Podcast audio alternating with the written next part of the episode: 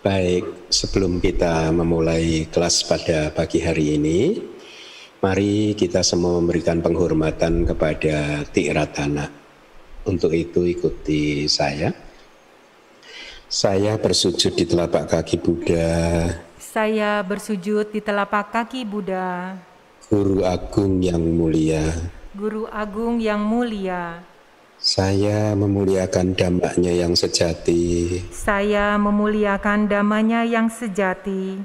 Dan menjura kepada sangga. Dan menjura kepada sangga. Sadu, sadu. Baik, wandami para bante biku sangga, sukihotu uh, para sayale, upasaka dan upasika sekalian. Semoga Anda semua berada dalam keadaan yang sehat, damai dan bahagia. Kita bertemu kembali di kelas Pariyati Sasana, also known atau pari, kelas Pariyati Sasana di DBS ini didesain, dirancang untuk memfasilitasi Anda semua untuk mengerti kitab suci Anda ya untuk bisa uh, belajar dan memahami ajaran Buddha yang ada di dalam kitab suci. Karena memang sebenarnya arti dari pariyati sasana itu ya seperti itu, itu ya. Arti dari pariyati sasana, pariyati sendiri itu adalah artinya Tripitaka, tapi Tripitaka itu ya uh, sorry arti dari pariyati itu adalah saat kata Pali gitu ya. Itu penjelasannya. Jadi kitab Pali nama Pali kata Pali kalau kita menemukan kata Pali di dalam teks kitab uh, sebenarnya arti dari Pali itu sendiri juga teks gitu. Kalau kita menemukan kata Pali di kitab-kitab kita itu artinya merujuk kepada kanon atau tipitaka. Jadi kalau Anda membaca Gahak Patiwaga yang sudah disebarkan atau dibagikan oleh DBS, anda menemukan Pali, maka itu sebenarnya merujuk kepada kanon. Tetapi karena di Indonesia ini kan perkembangan agama kita ini kan masih dalam tahap awal ya, belum begitu uh, ini berkembang, sehingga banyak istilah-istilah yang belum dipahami oleh umat. Oleh karena itu di Gehak Patiwaga kata Pali saya tambahkan kanon menjadi kanon Pali. Nah kata Pali ini di, berbeda dengan kata. Ada-kata itu adalah komentar. Uh, ada yang mengatakan kepada saya atau Bante yang benar kata-kata itu artinya penjelas makna. That's totally wrong. Kata-kata itu bukan artinya secara harfiah, bukan penjelas makna gitu. Kalau mau diartikan secara harfiah, ya atha itu meaning, kata itu discussion gitu. Atau percakapan atau perkataan. Jadi perkataan tentang makna, diskusi tentang makna gitu, eh, per, percakapan tentang makna. Makna apa? Makna yang ada di dalam Pali, itu istilah kata. Tetapi kata juga diterjemahkan oleh secara secara global di dunia barat sudah menerjemahkannya sebagai commentary.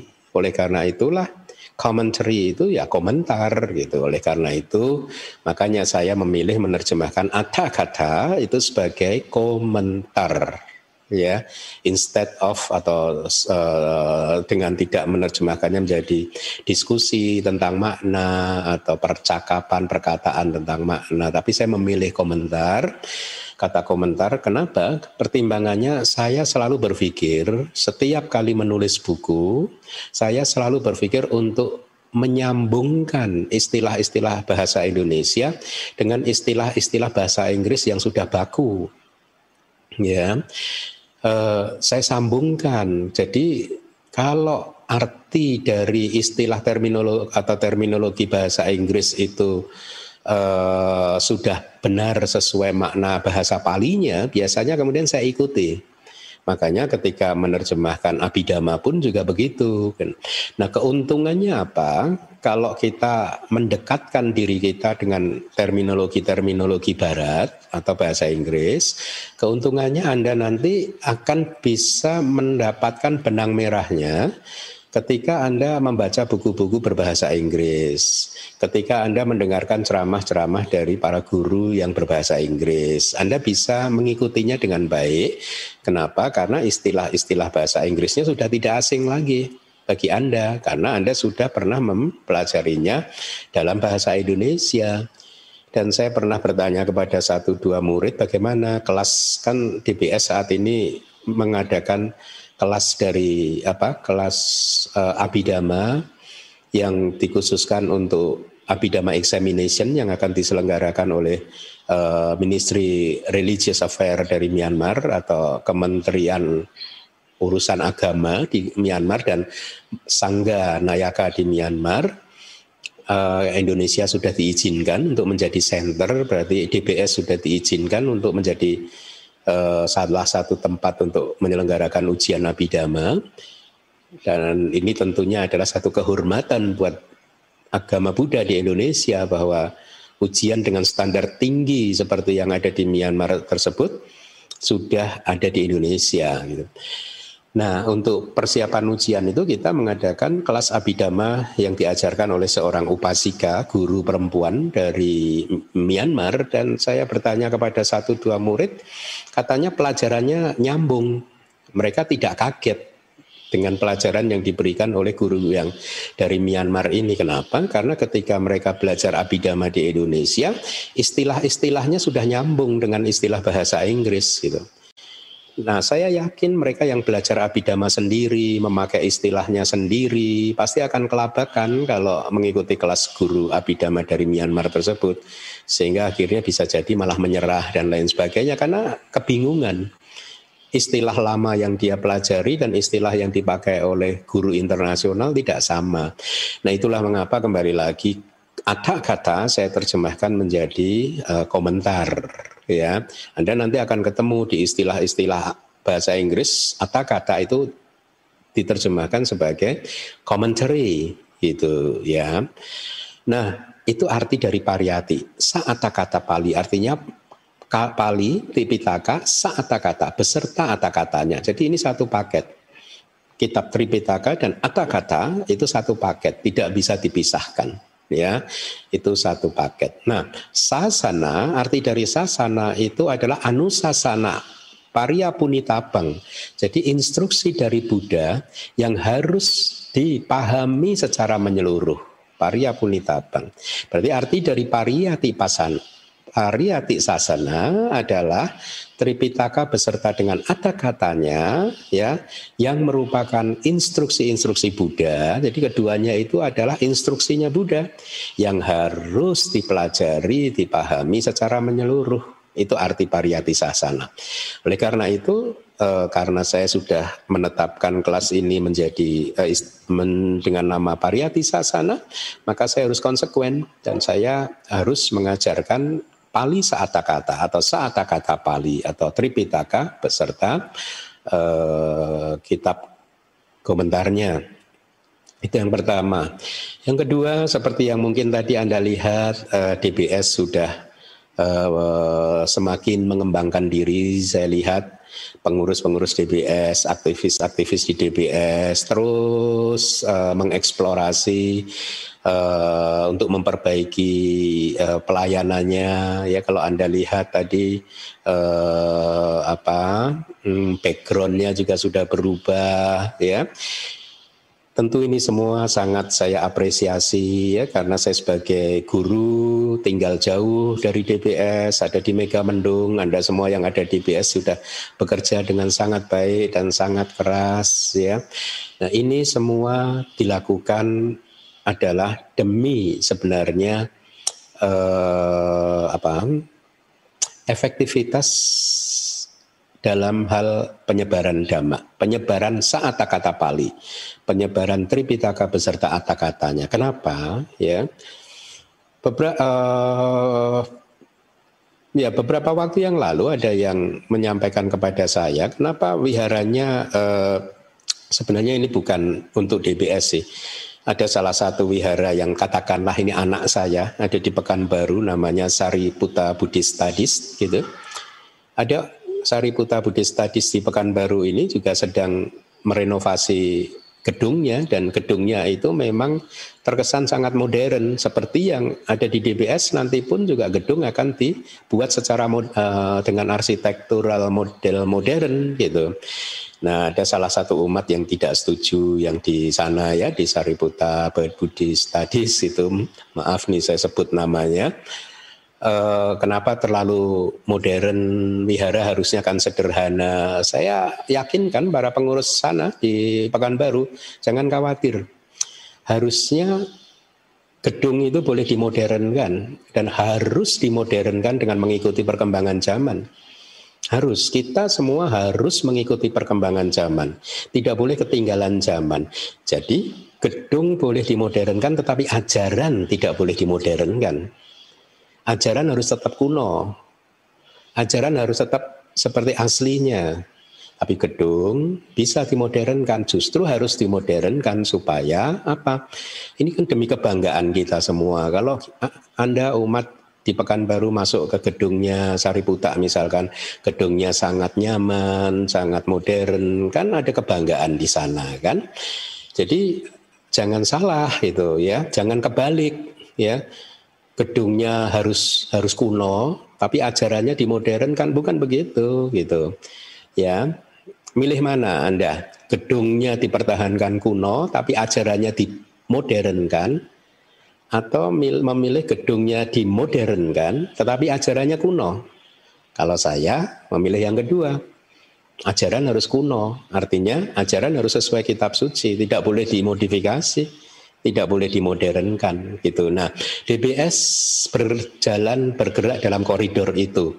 Oh, gedung harus dibikin semenarik mungkin, penam, apa pelayanan harus dibikin sebaik mungkin, sebagus mungkin mengikuti perkembangan zaman, tapi ajaran tidak boleh dimodifikasi ya gedung boleh dimodifikasi tapi ajaran tidak boleh. Ya jadi kembali lagi saya mengapresiasi uh, kerja keras dari para pengurus DBS ya saya sangat bangga dengan anda semua karena terus terang saja kalau banyak orang berpikir bahwa uh, eh, DBS ini besar karena Bante Keminda tidak juga. Saya selalu mengatakan kepada pengurus no, ini kerja bersama ya.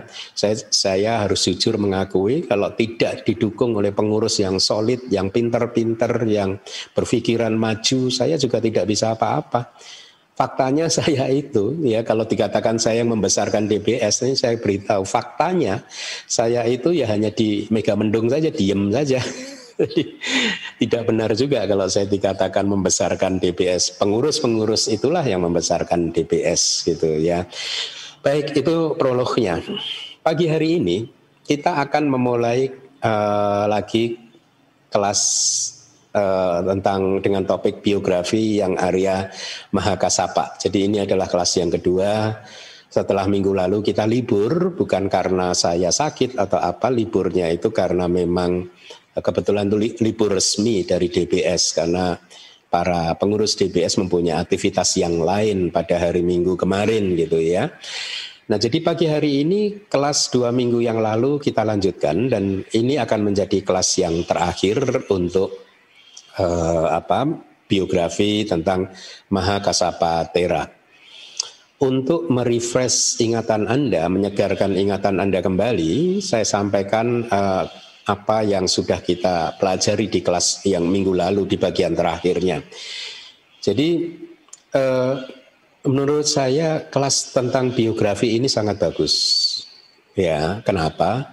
Karena memberikan kepada Anda tentang sebenarnya kehidupan ini seperti apa gitu. Karena ada saja orang yang berpikir bahwa kehidupan hanya sekali ini saja atau karir spiritualnya harus hanya hanya dimulai dari kali ini saja tidak. Tetapi dari pelajaran atau apa yang sudah kita sampaikan dari cerita-cerita biografi tersebut kita jadi tahu bahwa pencapaian maga palak dan nibana itu membutuhkan satu proses Saya tidak bermaksud untuk mengatakan kita nggak usah nggak perlu berjuang keras di dalam kehidupan kali ini. Kita harus berjuang keras di dalam kehidupan kali ini. Tapi Anda tahu bahwa hasil berhasil atau tidak itu tergantung pada proses yang sudah kita lalui. Atau dengan kata lain tergantung pada karir spiritual yang sudah kita jalani di kehidupan-kehidupan yang lampau juga. Ya. Nah, di kelas yang pertama sudah disampaikan di bagian yang terakhir bahwa seorang pemuda yang nantinya akan menjadi yang Arya Maha Kasapa ya lahir di sebuah keluarga di Benares. Benares itu kayak Waranasi di zaman modern sekarang di India sana ya. Tapi waktu itu beliau lahir di zaman ketika uh, Sunyak Kapa ya tidak ada Buddha sama sekali yang muncul. Yang ada hanya Paceka Buddha ya. Nah, pada saat itu pemuda ini menikah dengan seorang perempuan yang ternyata benar nantinya perempuan ini akan menjadi seorang bikuni yang terkenal juga salah satu murid Buddha Gotama yang bernama Bikuni Badak Kapilani. Anda bisa googling nanti uh, Badak Kapilani itu uh, nanti ada uh, penulisannya bagaimana di slide nanti sepertinya saya tampilkan gitu ya. Nah istrinya ini diceritakan di kelas dua minggu yang lalu sempat bertengkar dengan kakak si pemuda, kakak perempuan si pemuda dan sempat mengeluarkan kata-kata yang menyakitkan telinga ya dan juga sempat mengisi patak atau mangkok untuk berpindah patah dari seorang paceka Buddha diisi dengan lumpur. Kenapa? Karena sebelumnya patah ini diisi dengan makanan oleh kakak perempuan dari si pemuda tadi, ya, karena iri hati, ya, karena kemarahan si istri dari pemuda tadi yang nantinya menjadi badak kapilani, bikuni badak kapilani tidak suka, maka makanan dari kakak iparnya Pak Hadi yang ada di dalam patak seorang paceka Buddha diambil lagi kemudian dibuang dan pataknya diganti lumpur gitu ya. Untungnya dia menyadari kekeliruan tersebut. Ya, dia menyadari bahwa ini adalah satu perbuatan yang tidak baik dan kemudian dia membuang lumpur, mencuci patak dan kemudian mengisinya dengan makanan yang sepantasnya atau selayaknya begitu. Jadi ini pun juga teladan buat kita. Jadi cerita-cerita biografi ini penuh dengan teladan. Eh, teladan yang baru saja saya sampaikan adalah bahwa kalau kita melakukan kesalahan, kita harus segera memperbaikinya, minta maaf, kemudian memperbaikinya. Seperti istri dari pemuda tadi, ketika dia menyadari kesalahan, lalu dia memperbaikinya, itu ya. Nah, eh, dengan demikian, kalau di dalam kitab kita Buddha Gotama mengatakan seseorang yang melakukan hal seperti itu akan berkembang secara uh, sesuai dengan ajaran Buddha begitu ya. Nah singkat cerita setelah kelahirannya sebagai manusia di zaman kapak yang kosong tadi ya uh, akhirnya uh, si pemuda lahir di surga dan setelah lahir di surga meninggal dunia dari sana lahir lagi sebagai manusia. Tapi waktu itu ada Buddha yang muncul yaitu Buddha Kasapa. Buddha Kasapa ini adalah Buddha yang persis sebelum Buddha Gotama kemunculannya, persis sebelumnya. Buddha ke-27 ya. Sementara si istrinya tadi, perempuan tadi juga lahir sebagai manusia kebetulan di kota yang sama, di Benares juga gitu. Dan lagi-lagi mereka berdua dinikahkan ya. Jadi lihat kalau Anda perhatikan ini pun juga pemahaman tentang kehidupan loh ya. Makanya saya tadi katakan cerita-cerita tentang biografi ini banyak sekali teladan dan juga bisa meluruskan pandangan kita yang bengkok atau e, memperbaiki pandangan-pandangan kita yang salah sehingga akhirnya menjadi berpandangan benar dengan memahami kehidupan itu secara objektif artinya objektif ya secara apa adanya gitu ya jadi lihatlah seseorang bisa menikah atau menjadi suami istri dalam banyak kehidupan ya seperti si pemuda dan pemudi ini yang nantinya akan menjadi Mahakasapa dan Badak Kapilani ya. Sehingga bisa jadi Anda juga dengan suami atau dengan istri Anda itu juga di kehidupan lampau Anda sudah menjadi su suami istri ya, besar kemungkinan seperti itu. Jadi bukan sekali ini saja Anda menjadi suami uh, uh, si A atau menjadi istri si B. Dan bukan sekali ini saja, besar kemungkinan seperti itu. Ya, bisa jadi di kehidupan-kehidupan lampau Anda juga sudah merupakan pasangan gitu. Nah, singkat cerita, mereka lahir sebagai manusia di zaman Buddha Kasapa dan eh, hmm, pada akhirnya mereka bisa mengembangkan jana, ya, sehingga akhirnya mereka berdua lahir di bumi Brahma, Brahma Loka, dunia para Brahma, gitu ya. Ketika mereka lahir sebagai Brahma, pada saat itulah Buddha Gotama muncul di bumi manusia. Itu ya itu rangkuman dari kelas minggu eh, dua minggu yang lalu atau kelas yang pertama. Ya, nah eh, apa? Maaf. Uh, sebentar ya. Ya,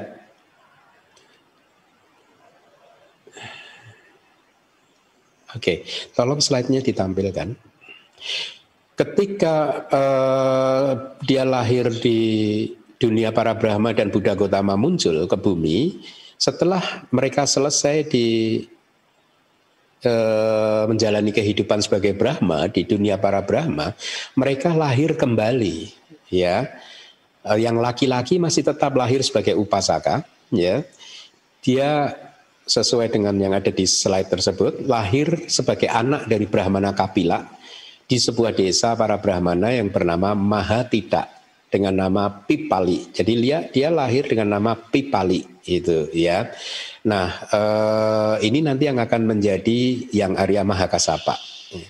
Sementara Upasika si uh, yang perempuan lahir di keluarga Brahmana dari klan atau klan Kosia di kota Sagala di kerajaan Mada dengan nama Badak Kapi Lani. Ya, ini juga bikuni yang terkenal.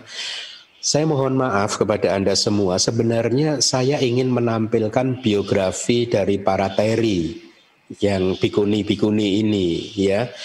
Karena saya itu ingin mengetahui kehidupan lampau khususnya Pangeran Siddhartha, hubungan antara Pangeran Siddhartha dan Ratu Mahamaya Dewi.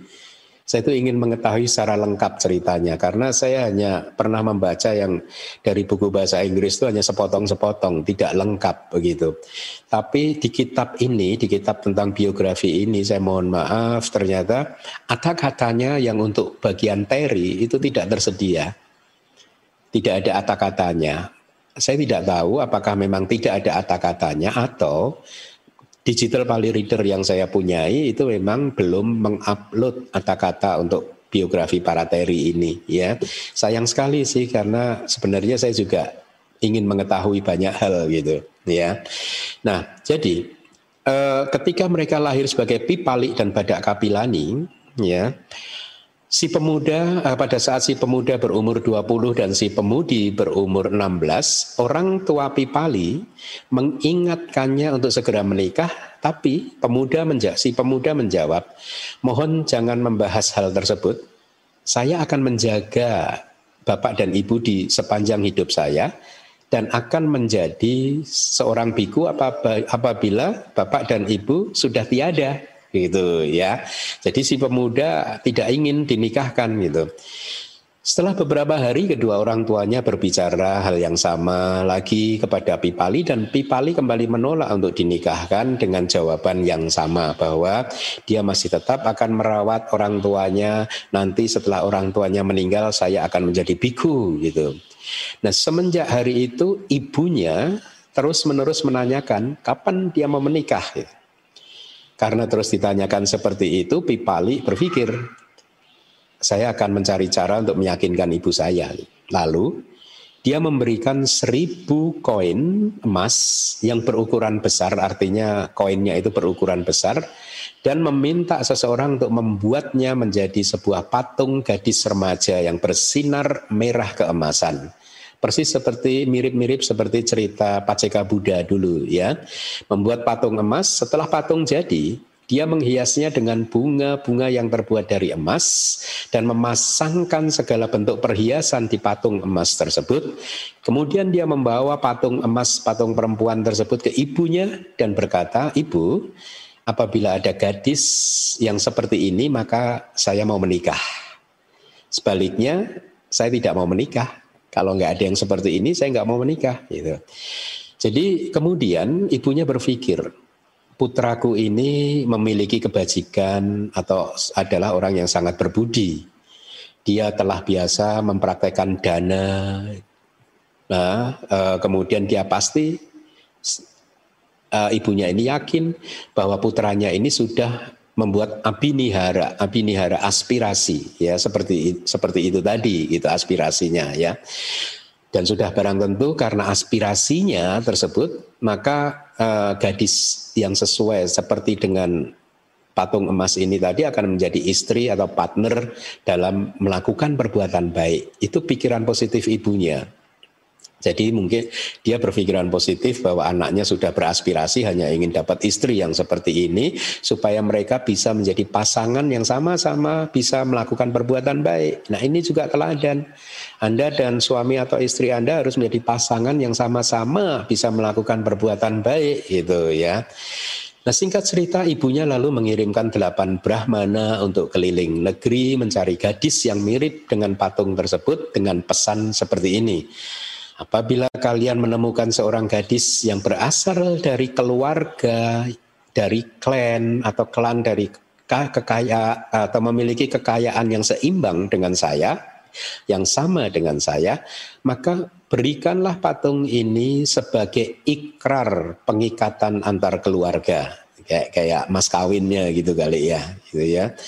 Nah, delapan Brahmana pergi ke kerajaan Madda di sana dia meletakkan patung tersebut di pinggir sebuah sungai di mana para pelayan Bada, jadi perempuan itu tadi masih eh, dipanggilnya Bada, si Bada Kapilani tadi, sedang memandikan Bada si perempuan tadi.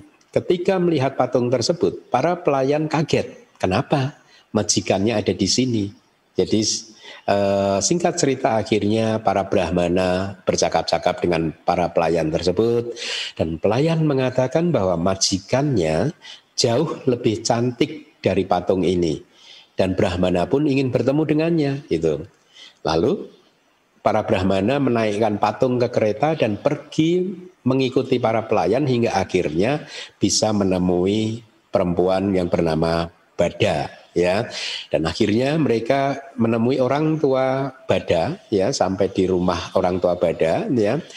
Mereka berdiri di pintu dan menginformasikan kedatangannya. Keduanya kedua belah pihak akhirnya bercakap-cakap dan ditanya kamu dari mana? gitu. Dan di uh, para brahmananya menjawab kami dari rumah Brahmana Kapila di desa Mahatita dari kerajaan Magadha Ayah Badak Kapilani akhirnya yakin dan mau menerima patung sebagai bentuk hadiah atau ikrar pengikatan ya kayak mas kawinnya begitu. Dengan berkata, "Bagus wahai teman-teman, tuan Anda atau brahmana Anda memiliki kelahiran yang sama dengan saya, klan juga yang seimbang sederajat dengan saya, kekayaan juga yang sederajat dengan saya. Kami akan memberikan anak gadis kami." Saya nggak tahu uh, apakah Anda mempunyai tradisi itu, tapi kalau di Pulau Jawa, kakek nenek kita dulu itu menasehatinya seperti itu. Kalau mau menikahkan anak itu harus dilihat bobot bibit bebetnya. Jadi bobot itu harus sama, bibitnya juga harus sama, bebetnya juga harus sama. Mirip-mirip yang seperti itu tadi gitu. Nah, kemudian para brahmana setelah mengetahui persetujuan tersebut mengirimkan pesan ke uh, Brahmana Kapila. Dengan berkata menulis surat kami telah mendapatkan uh, seorang gadis yang bernama Badak itu ya. Mohon beritahu kami apa yang harus kami lakukan. Ketika mendengar pesan tersebut orang tua Pipali menyampaikan ke anaknya ya gadis yang diinginkan telah didapat. Pipali berpikir si pemuda berpikir saya pikir mereka tidak akan bisa mendapatkannya tapi ternyata mereka bisa. Saya akan mengirimkan surat ke gadis itu bahwa saya tidak menginginkan dia, gitu ya. Kemudian dia menulis surat, kira-kira kalimatnya seperti ini. Silahkan Bada mendapatkan seorang suami yang sama dalam hal kelahiran, klan, dan kekayaan. Saya akan meninggalkan keduniawian dan menjadi seorang biku atau rahib laki-laki. Semoga Anda tidak kecewa. Demikian uh, isi surat dia. Di sisi lain, gadis yang bernama Bada juga melakukan hal yang sama gitu. Saya dengar orang tua saya ingin menikahkan saya. Lalu dia menulis surat untuk Pipali yang isinya sama. Silahkan pemuda Pipali mendapatkan istrinya yang memiliki kelahiran, klan, dan kekayaan yang sama. Saya akan meninggalkan keduniawian dan menjadi seorang rahib perempuan atau seorang bikuni gitu ya. Tolong slide-nya ditampilkan. Jadi walaupun keduanya tidak menginginkannya, akhirnya Pipali dan Bada tetap dinikahkan. Pada hari pernikahannya, pemuda Pipali mengambilkan Bada seutas untayan bunga dan Bada pun meletakkannya di tengah tempat tidur. Jadi kayak pembatasnya. Kalau suami istri tidur di dalam satu tempat tidur, di tengahnya dibatasi untayan bunga begitu ya. Dibatasi oleh seuntai bunga uh, kal, uh, kara apa? Ya, untayan bunga begitu ya. Setelah makan malam, mereka berdua masuk ke kamar dan tidak tidur. Si pemuda menaiki ranjang dari sisi kanan dan Bada dari sisi kiri. Bada berkata, di sisi sebelah mana untayan bunga ini menjadi layu, maka pikiran yang dipenuhi oleh nafsu telah muncul pada dia yang ada di sisi itu. Paham nggak? Jadi kan itu kan mereka tidur di kanan dan kiri, di tengahnya ada untayan bunga begitu. Untayan bunga ini kan berarti ada sisi kanan, ada sisi kiri. Jadi di sisi mana untayan bunganya ini layu, maka di sisi itulah ada kemunculan pikiran yang dipenuhi oleh nafsu gitu ya. Jadi mari kita lihat dia melanjutkan, untayan bunga ini tidak untuk disentuh ya. Kenapa bisa menjadi layu? Karena tersentuh gitu. Jadi sisi yang mana menjadi layu, dia menjadi layu karena mungkin terkena hawa panas dari tubuh. Tubuhnya bergeser ingin mendekat, itu mungkin begitu ya. Nah, eh, kemudian di sepanjang malam keduanya tidak berani tidur karena takut apabila mereka sampai menyentuh tubuh pasangannya. Di pagi harinya mereka berdua bahkan tidak saling bertukar senyuman dan tawa satu sama lain. Selama orang tua mereka masih hidup, keduanya tidak disibukkan dengan bisnis atau bekerja untuk mendapatkan materi, tapi ketika mereka meninggal dunia, mereka mau tidak mau harus mengurusnya. Mereka berpikir gitu. Di, eh, sementara itu kekayaan si pemuda itu sangat besar, sangat kaya. Sehingga pada satu hari Pipali naik kuda yang telah dihiasi dengan kemewahan menuju ke ladang.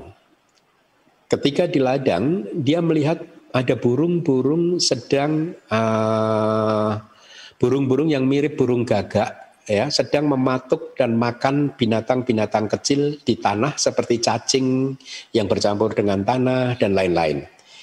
Setelah mengusir burung-burung tersebut, Pipali bertanya, "Wahai saudara-saudara," dia bertanya kepada para pekerjanya, "Burung-burung ini makan apa?"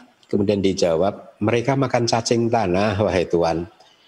Loh, lalu kejahatan yang telah dilakukan oleh burung-burung ini menjadi milik siapa? Dijawab oleh si pekerjanya, "Ya milik Anda." wahai Tuhan karena Anda adalah pemilik ladangnya gitu ya. Jadi meskipun jawaban ini uh, tidak begitu akurat, Kenapa? Karena hanya sebagian saja, artinya ya karena dia punya ladang dan dia membiarkan maka dia melakukan kesalahan gitu ya. Tapi kejahatan memakan cacing itu tetap juga eh, porsi terbesarnya atau sepenuhnya itu adalah kesalahan dari burung gagak ya. Si pemilik lahan punya punya andil untuk melakukan kesalahan gitu ya. Setelah mendengar jawaban tersebut, Pipali berpikir uh, seperti ini, seandainya kejahatan yang telah dilakukan ini menjadi milik saya, maka apa yang 87 kotik kekayaan akan laku, bisa lakukan untuk membantu saya? Satu kotik itu 10 juta, jadi dikalikan 87, Anda tinggal uh, kalikan gitu ya. Apa yang seluruh kekayaan ini bisa lakukan untuk saya, untuk menyelamatkan saya? Tidak bisa kalau begitu saya akan menyerahkan ini semua ke Badak atau istrinya Putri Kapilani dan akan meninggalkan keduniawian ya. Jadi dia dikenal sebagai tolong slide-nya ditampilkan. Bada Kapilani yaitu Bada yang merupakan putri Kapilani. Bada Kapilani yaitu Bada yang merupakan putri dari seorang Brahmana Kapila, di momen itu juga di tempat lain sedang duduk dikelilingi para pelayannya, jadi di momen yang hampir sama. Dan dia juga melihat ada burung-burung sedang memakan serangga dan akhirnya dia bertanya, wahai para ibu, apa yang mereka lakukan, apa yang mereka makan? Dijawab, mereka makan serangga, wahai Tuan Putri. Oh, Aku salah ini milik siapa? Perbuatan yang tidak baik ini milik siapa? Dijawab lagi, milik Anda, wahai Tuan Putri. Kemudian Bada berpikir, seandainya aku salah yang telah dilakukan mereka ini adalah milik saya, maka saya tidak akan mampu untuk menegakkan kepala dari watak. Artinya tidak mampu menegakkan kepala dari siklus kelahiran kembali ini. Bahkan selama seribu kehidupan. Lihat betapa pikiran-pikiran kedua beliau ini sudah sangat maju ya untuk menegakkan sila, untuk terus melakukan uh, kebajikan-kebajikan ya. sudah sangat maju ya. Mereka sangat uh, apa? Uh, menarik garis yang cukup tegas bahwa ini aku salah, ini aku salah, aku salah harus dihindari, aku salah harus terus menerus dikembangkan gitu. Singkat cerita, ketika suaminya pulang, uh, dia berpikir bahwa saya uh, akan menyerahkan semuanya ini ke suami dan akan jadi bikuni saja, gitu. Si suami pulang, mandi dan naik ke loteng uh, gedung di lantai atas, lalu duduk di kursi yang menyerupai singgasana yang mahal. Lalu para pelayan membawakan makanan semahal makanan raja. Suami istri tersebut makan dan ketika para pelayan telah pergi, mereka pergi ke tempat yang sepi, duduk di tempat yang nyaman. Pemuda berkata, "Wahai sayang, ketika kamu datang ke rumah ini, berapa kekayaan yang telah kamu bawa?" Dijawab oleh istrinya, 55 ribu gerobak penuh, wahai suami. Kemudian suami menjawab, "Saya serahkan ke kamu sendiri semua kekayaan ini, 87 koti uang dan lain sebagainya." Kemudian si istri menjawab, wahai suami, Anda mau pergi ke mana? Dijawab oleh si suami, saya mau jadi rahib laki-laki, saya akan jadi biku. Si istri menjawab lagi, wahai suami, saya pun juga ingin jadi rahib perempuan atau bikuni gitu. Kemudian mereka mempunyai pemahaman yang sama bahwa tiga eksistensi, ya tiga kehidupan, artinya tiga eksistensi itu adalah uh, alam kehidupan lingkup indriawi, alam kehidupan lingkup materi halus untuk Brahma-Brahma yang masih mempunyai tubuh jasmani, alam kehidupan Brahma yang tidak mempunyai tubuh jasmani, ini disebut sebagai eksistensi, alam kehidupan ya. Di alam kehidupan atau tiga alam kehidupan ini bagi mereka itu seperti rumah yang sedang terbakar sehingga alam kehidupan ini tidak pantas untuk dihuni. Mereka berdua ingin meninggalkan keduniawian supaya bisa keluar dari samsara, dari siklus kelahiran, dari tiga alam kehidupan ini gitu. Dan singkat cerita akhirnya mereka mewarnai kain jubah sendiri dengan warna kuning dan membuat patak atau mangkok untuk mengumpulkan makanan derma dari tanah dan juga membawanya yang uh, mem, uh, apa uh, dari tanah yang dibawanya dari pasar gitu katanya. Mereka saling mencukur rambut masing-masing dan menolak keduniawian dengan berkata, tolong slide-nya ditampilkan. Kerahipan kami, ya, rahib itu biku atau bikuni, itu kerahipan kami adalah mengacu kepada siapa pun arahanta yang ada di dunia. Karena mereka tidak tahu, mereka mencukur sendiri, memakai jubah sendiri, ya.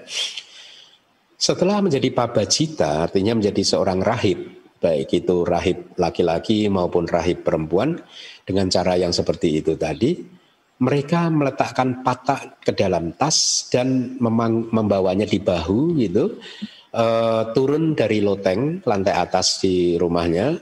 Di dalam rumah tidak ada orang satupun di antara para pembantu yang mengetahui masalah ini.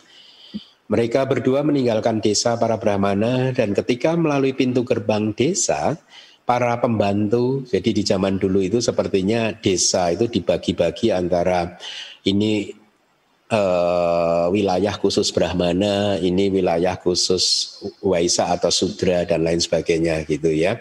Seperti di keraton-keraton Jawa juga dibagi-bagi seperti itu.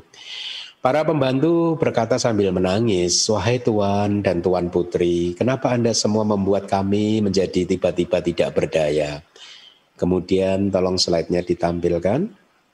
Wahai para abdi dalam, kami meninggalkan keduniawian setelah berpikir bahwa tiga eksistensi ini, ya tiga kehidupan tadi, alam kehidupan tadi, itu seperti bangsal beratap daun yang sedang terbakar.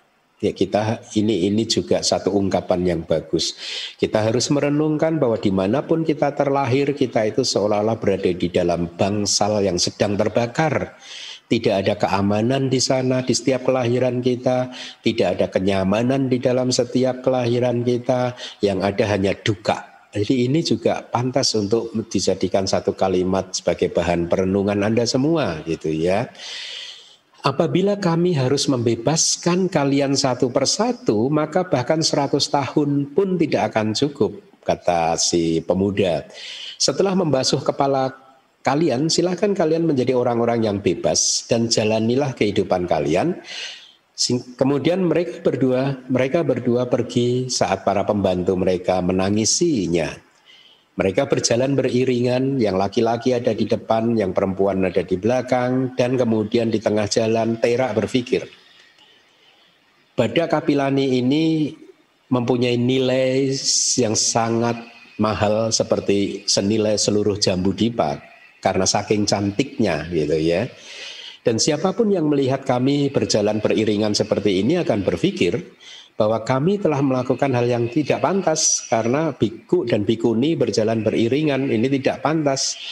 Apabila itu terjadi maka mereka akan memenuhi neraka karena pikiran kotornya tersebut. Nah, lihat ini juga juga apa?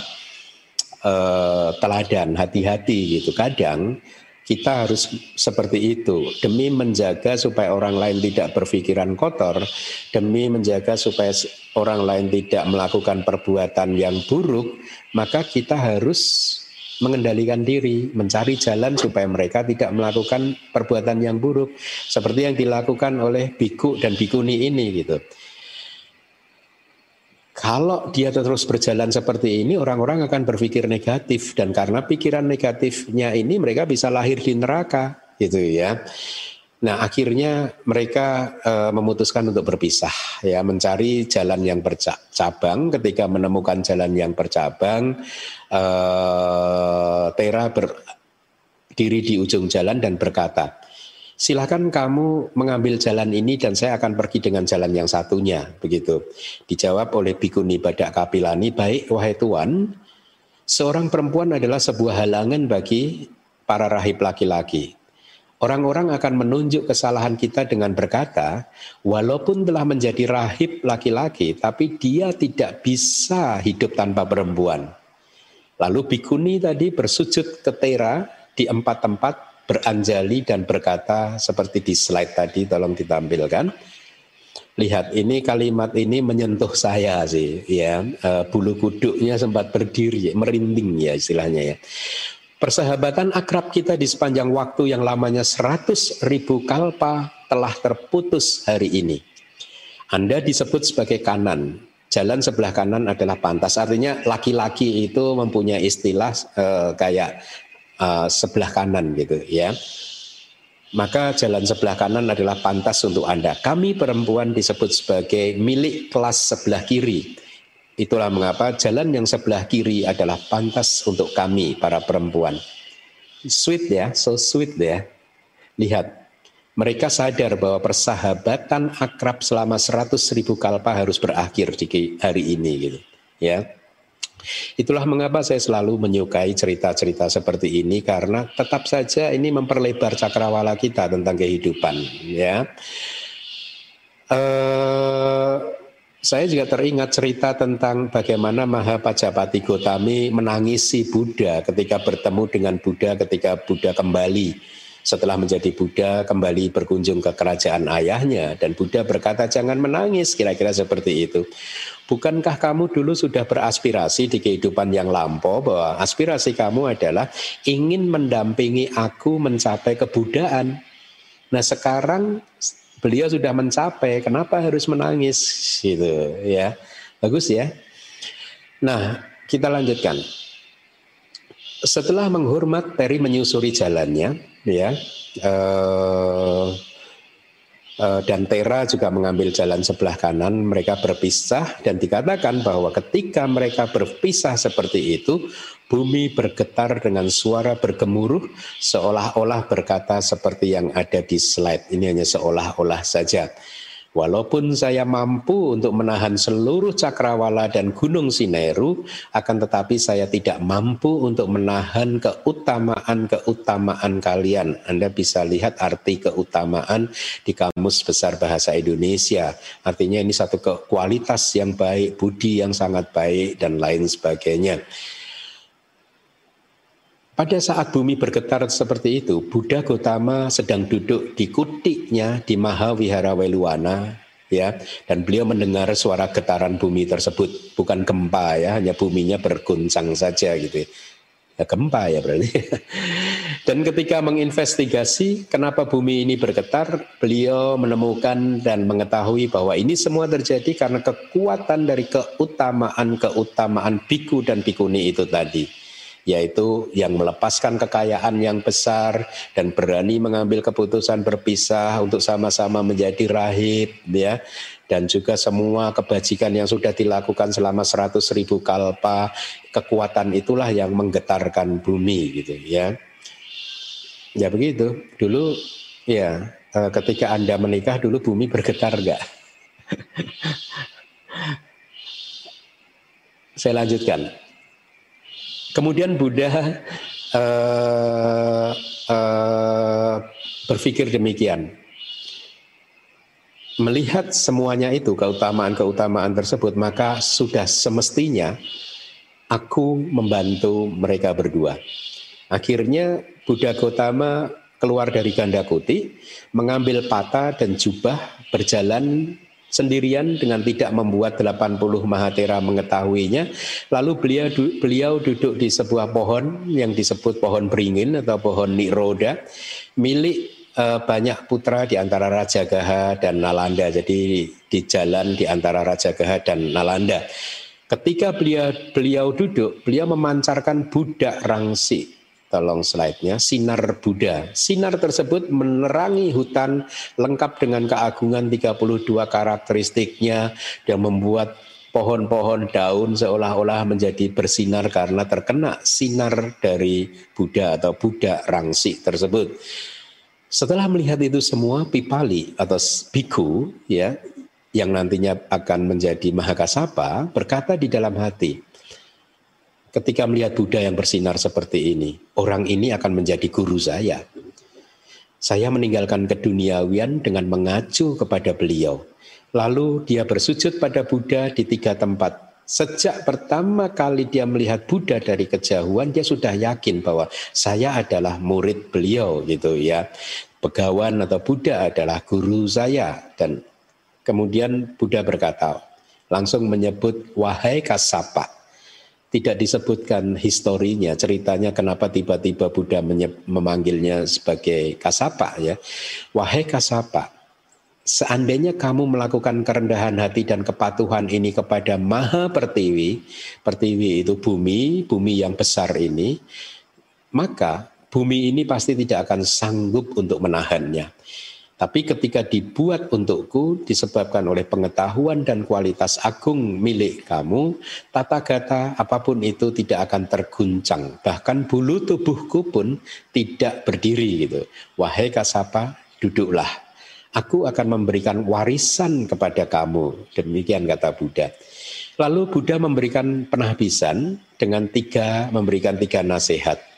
Setelah penahbisan, Buddha melanjutkan perjalanan dan membuat Mahakasapa sebagai pengiringnya berjalan di belakang. Tolong slide-nya ditampilkan. Sarira atau tubuh jasmani guru dihiasi dengan 32 laksana pria yang agung, Mahakasapa dihiasi dengan tujuh laksana pria yang agung. Mahakasapa berjalan mengikuti langkah demi langkah dari Buddha seolah-olah seperti dia diikat di belakang perahu yang berwarna keemasan. Setelah berjalan untuk sementara waktu, guru menepi dan memberikan tanda bahwa beliau ingin duduk di bawah satu pohon. Mahakasapatera yang mengetahui tanda tersebut segera melipat sanggatinya. Sanggati itu jubah luar, jubah yang rangkap gitu, yang tebal gitu ya yang terbuat dari potongan-potongan kain perca lalu menggelarnya untuk mempersiapkan tempat duduk bagi Buddha. Buddha duduk di sana dan mengusap-usap jubah luar dari kasapak tadi, sanggatinya tadi uh, dengan tangannya dan berkata, "Wahai kasapa, sanggati atau jubah luar kamu itu ya benar-benar lembut. Padahal jubah ini berasal dari potongan kain-kain yang usang. Tolong slide-nya ditampilkan. Jadi itu istilahnya patak pilotika sanggati jubah luar yang terbuat dari potongan kain yang usang. Biasanya kalau di zaman dahulu potongan kain yang usang itu ya kain yang dibuang di jalan-jalan ya tertutup debu atau kain yang tadinya dipakai untuk membungkus mayat ya yang dibuang di pekuburan itu dikumpulkan kemudian dibuat jubah gitu ya. Ketika Buddha berkata demikian, Tera berpikir bahwa uh, Buddha ingin uh, memakai jubah tersebut. Lalu dia berkata, silahkan wahai Bante, Bante bisa memakai sanggati saya, jubah luar saya. Lalu Buddha berkata, nah kamu lalu memakai apa nanti wahai Kasapa? Dan Kasapa menjawab, saya akan memakai jubah bawah Anda. Demikian kata Kasapa.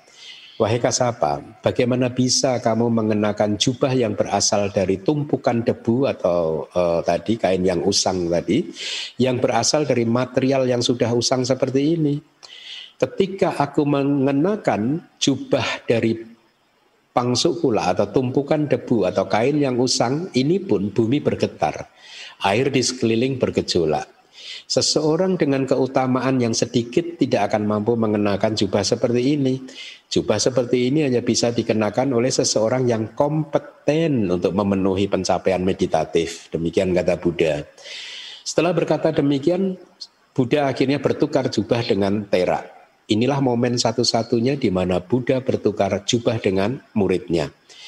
Ketika keduanya memakai jubah, bumi bergetar seolah berkata, "Wahai Bante, Anda telah melakukan perbuatan yang sulit untuk dilakukan.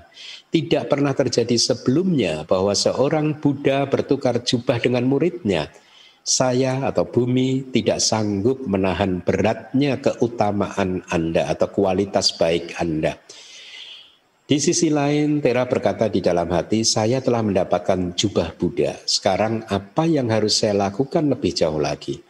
Dengan tanpa merasa tersanjung, Tera memutuskan pada hari itu juga untuk mempraktekkan 13 dutangga sebagai seorang putu jana hanya selama tujuh hari artinya ketika beliau mempraktekkan 13 dutangga Sahnya selama tujuh hari, di hari yang ke-8 beliau mencapai tingkat kemuliaan sebagai seorang arahan tak mencapai buah kearahantaan dengan pengetahuan analitis. Tolong slide-nya ditampilkan.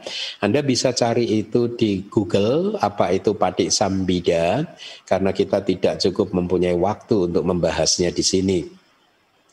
Kemudian Buddha menetapkan Tera sebagai eta daga yang terunggul, yang terkemuka, yang tertinggi gitu ya dalam posisi yang paling baik dalam hal praktek pertapaan yang keras. Setelah ditetapkan di posisi yang terbaik oleh Buddha dan dengan demikian dia mencapai tolong slide-nya ditampilkan ya e, mencapai posisi sebagai maha sawaka. Jadi murid Buddha itu hanya ada 80 yang bergelar maha sawaka atau murid yang agung gitu ya. Ketika Tera teringat akan apa yang sudah dilakukan di kehidupan-kehidupan lampaunya, dia ingin menjelaskan perbuatan atau karma-karma lampaunya tersebut kepada yang mendengarkannya dengan mengucapkan stansa-stansa ini dengan kekuatan somana sawedana. Jadi beliau mengucapkan stansa ini dengan penuh sukacita gitu ya. Arti dari kepada guru Begawan Padu Mutara itu penjelasan dari kitab komentar diceritakan bahwa sejak dari keluar dari rahim ibunya ya saat beliau menapakkan kaki-kakinya jadi ibu dari Buddha Padu Mutara di setiap langkah kakinya ada seratus ribu kelopak bunga paduma. Paduma itu e, teratai ya teratai merah atau putih gitu dan in, ternyata ini e, membelah bumi muncul dan tegak. Itulah mengapa beliau diberi nama Padumat, e, Padumutara. Padumutara itu terdiri dari dua kata, Paduma dan Utara. Ya, jadi Paduma adalah terate, Utara itu adalah kayak e, penyeberangan, melang, melangkahi gitu ya. Nah, eh, yang arti dari kalimat yang memiliki kualitas sebagai yang terkemuka di dunia ya kenapa dikatakan demikian? Oleh karena Buddha Padumutara telah mencapai keadaan yang tidak tergoyahkan di antara hal-hal yang diinginkan maupun yang tidak diinginkan. Jadi beliau tidak goyah batinnya tetap stabil. Dan beliau menjadi yang terkemuka di dunia uh, para makhluk pada zamannya Arti dari atau penjelasan dari ketika sang penjaga dunia telah padam artinya ketika Buddha Padumutara yang menjadi pelindung dunia para makhluk telah memasuki nibana akhir atau parinibana melalui kanda parinibana. Nah, Anda harus belajar apa tahu ini istilah. Kanda parinibana itu adalah kepadaman dari agregat-agregat ini ya jadi agregatnya sudah padam tidak muncul lagi. Dan ketika beliau telah pergi tanpa terlihat lagi itu juga adalah arti ya eh, untuk penjelasan ketika sang penjaga dunia telah padam. Masyarakat melakukan pemujaan kepada guru artinya masyarakat melakukan persembahan untuk menghormati Buddha Padumutara dan mengadakan semacam festival yang suci untuk penghormatan itu artinya uh, ya slide 399 mereka menyalakan api untuk kremasi menumpuk kayu-kayu di semua sisi dengan hati yang riang gembira dan ada kepuasan di sana. Lihat tidak ada acara menangis ketika Buddha uh, parinibbana ya. Kenapa? Karena memang menangis. Uh, menangisi orang yang meninggal itu bukan tradisi Buddhis ya Uh, banyak dari orang-orang yang hadir melakukan atau membuat persembahan untuk menghormati Buddha Padumutara. Arti dari kata ketika sang wega atau rasa urgensi telah muncul di antara mereka, artinya ketika sekumpulan manusia tersebut telah memunculkan rasa urgensi ketika mereka telah seolah-olah merasa terteror. Kenapa? Oh ternyata kehidupan ini tidak aman. Oh ternyata kehidupan ini satu hari nanti harus meninggal dunia, ya. Dan biasanya rasa urgensi ini akan memunculkan keputusan untuk menekuni jalur spiritual. Gitu. Ya. Uh, uh, penjelasan untuk kata pada saya yang terakhir itu adalah pada seseorang yang di belakang hari nanti akan menjadi Mahakasapatera. Slide 400. Arti dari setelah membawa semua kerabat dan teman adalah setelah membawa semua kerabat, teman, dan saya dalam satu kelompok gitu. Mahawira itu adalah julukan untuk Buddha Padumutara, telah mencapai parinibbana itu artinya beliau telah pergi dengan tidak akan terlihat lagi ya makanya keliru kalau ada yang orang yang mengatakan masih bisa melihat Buddha di nibbana karena Buddha sudah tidak terlihat lagi gitu Terus penjelasan untuk sekarang mari kita melakukan pemujaan artinya kita semua datang untuk melakukan pemujaan dengan persembahan sebagai bentuk penghormatan. Gitu. Slide berikutnya. Mereka menjawab seperti ini sadu. Jadi penjelasannya adalah setelah pemuda yang nantinya akan menjadi Mahakasapa berkata Mahawira, arti dari Mahawira, Maha itu besar atau agung, Wira itu pahlawan gitu ya, atau seseorang yang mempunyai keberanian gitu. Telah mencapai parinibbana, sekarang mari kita semua melakukan pemujaan atau persembahan. Teman-teman dan kerabatnya menjawab, "Sadu, ini bagus. Ini adalah keberuntungan buat kita." Kemudian penjelasan untuk senyuman itu artinya ada pitik, pitik itu kegembiraan gitu ya. Next slide. Jadi stansa 402 ini menunjukkan akumulasi dari kebajikan yang telah dilakukannya, ya. Keren ya, eh, akumulasi yang telah dilakukan oleh Mahakasapa di kehidupannya yang lampau, ya. Jadi tapi Anda harus ingat bahwa kebajikan ini dilakukan kepada Buddha. Dana-dana beliau juga dilakukan kepada Buddha.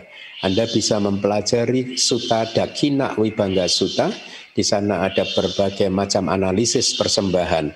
Persembahan yang dilakukan kepada Buddha itu termasuk persembahan yang akan menghasilkan buah yang besar yaitu apa? Pencapaian buah kearahantaan, ya. Bukan nanti kalau entah kapan di Buddha berikutnya Anda bertemu Buddha, Anda harus segera melakukan segala bentuk kebajikan yang terbaik, pelayanan yang terbaik yang harus yang bisa Anda lakukan. Next slide. Nah, jadi setelah membuat rangkaian bunga yang panjang di sana, yaitu di tempat pemujaan atau tem, uh, di Cetia untuk kremasi Buddha Padumutara, gitu artinya. Dengan membuat batin saya sendiri menjadi penuh keyakinan, saya memuja kepada Cetia yang tertinggi karena beliau mempersembahkannya kepada Cetia yang menyimpan Buddha Datu. Buddha Datu itu relik Buddha makanya disebut sebagai cetia yang tertinggi ya kalau di Myanmar itu banyak uh, cetia yang tertinggi kayak Swedagon Pagoda itu katanya ada Buddha datuknya atau relik Budanya gitu. Sekali lagi ya, jadi uh, semua kebajikan ini dilakukan kepada Buddha. Next slide. Jadi untuk memperlihatkan keagungan dari Cetia untuk kremasi Buddha Padumutara tersebut, beliau mengucapkan stansa 404 ini. Jadi Cetia ini bercahaya karena tu, ada tujuh macam permata. Sedemikian terangnya sinar permata tersebut sehingga menyerupai api yang terang benderang dan menyerupai tongkat indah, tongkat indra, dewa indra gitu ya. Uh, saya tidak menemukan penjelasannya, tetapi di cerita pewayangan ada seorang Batara yang namanya Batara Indra. Beliau ini disebut sebagai dewa petir dan sering dipersonifikasikan atau digambarkan sebagai seorang dewa yang tangan kanannya memegang tongkat tapi sesungguhnya itu petir gitu ya. Itu mungkin artinya gitu ya. Menyerupai tongkat Indra gitu. Nah, uh, next slide.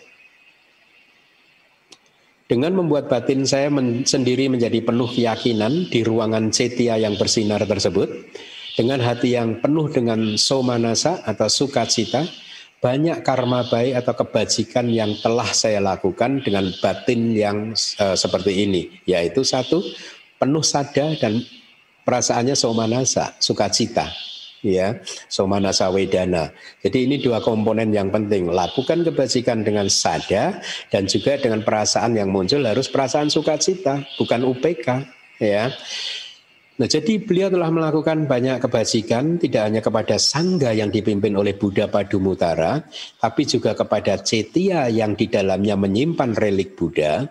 Setelah melakukan semua kebajikan tersebut, beliau lahir di surga Tawatingsa dan proses kelahirannya digambarkan uh, seperti kata beliau, ketika lahir di Tawatingsa saya seperti seolah-olah baru bangun tidur gitu. Menarik ya. Jadi ketika lahir di sana kayak bangun tidur saja gitu. Next slide. Untuk memperlihatkan keberhasilan yang telah diperolehnya di dunia para dewa melalui kemunculannya di surga Tawatingsa, beliau mengucapkan stansa 406 ini seperti itu. 407? Menara-menara tersebut bercahaya di 10 penjuru, ya, itu gambarannya di stansa 407, 408 di istana surgawi yang muncul dengan uh, sendirinya tersebut yang ada di 408 itu ya ada dinding-dinding yang penuh dengan hiasan yang terbuat dari batu rubi. Jadi seperti itu kira-kira kalau Anda nanti lahir di surga, Anda tiba-tiba akan dapat istana. Istananya muncul sendiri ya. Anda tidak perlu memanggil tukang untuk membangun dan lain sebagainya gitu. Jadi gambarannya seperti itu. Next slide. Saya mengungguli semua dewa. Artinya saya mengungguli semua dewa di enam tingkat surga lingkup indriawi. Nah ini Anda harus memahami 31 alam kehidupan. Ya Dari 31 alam kehidupan itu ada enam tingkat uh, dunia para dewa atau dewa loka ya enam tingkat. Jadi kita ini mempunyai surga lingkup indriawi, artinya lingkup indriawi ini alam surga di mana para dewanya masih bisa menikmati eh, kebahagiaan-kebahagiaan panca indera. Karena di atasnya yaitu surga Brahma materi halus kebahagiaannya sudah tidak tergantung pada panca indera lagi itu ya. Di atasnya lagi surga Brahma non materi sama sekali tidak tergantung pada tubuh jasmani begitu. Jadi kita itu punya surga tidak hanya satu tetapi banyak ya. Maka jangan berebutan, santai saja ya. Nah, eh, tetapi dia bisa mengungguli semua dewa di enam tingkat surga tersebut karena apa? Karena karma apa? Apakah karena anugerah dari makhluk yang maha oke? Okay? Tidak. Itu semua didapatkannya karena karma baik beliau sendiri. Ya, next slide.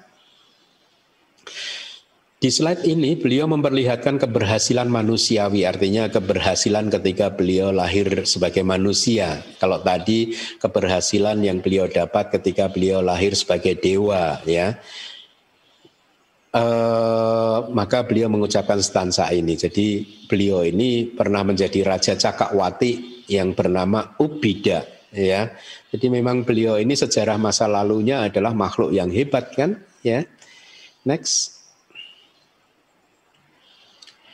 Ya, uh, terus 2013 ya saya memiliki tujuh ratna. Kalau tadi itu kan di Eon yang menguntungkan itu juga 30 kali saya menjadi cakakwati yang berkekuatan besar dipuaskan oleh karma-karma baik saya sendiri. Saya juga memiliki tujuh ratna tujuh permata penguasa empat uh, benua Berarti dia menjadi Raja Cakawati ya. Di sana juga tempat tinggal saya tinggi seperti sebuah pohon milik Indra. Next slide.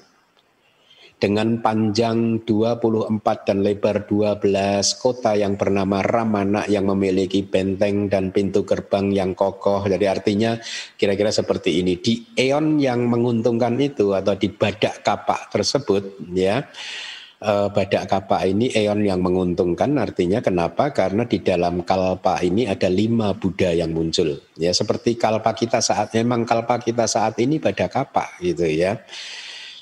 Uh, di badak kapak tersebut beliau pernah 30 kali menjadi Raja Cakawati yang dilengkapi dengan tujuh ratna atau permata yang merupakan ciri atau kelengkapan seorang Raja Cakawati Beliau tinggal di sebuah istana di sebuah kota yang bernama Ramana itu ya.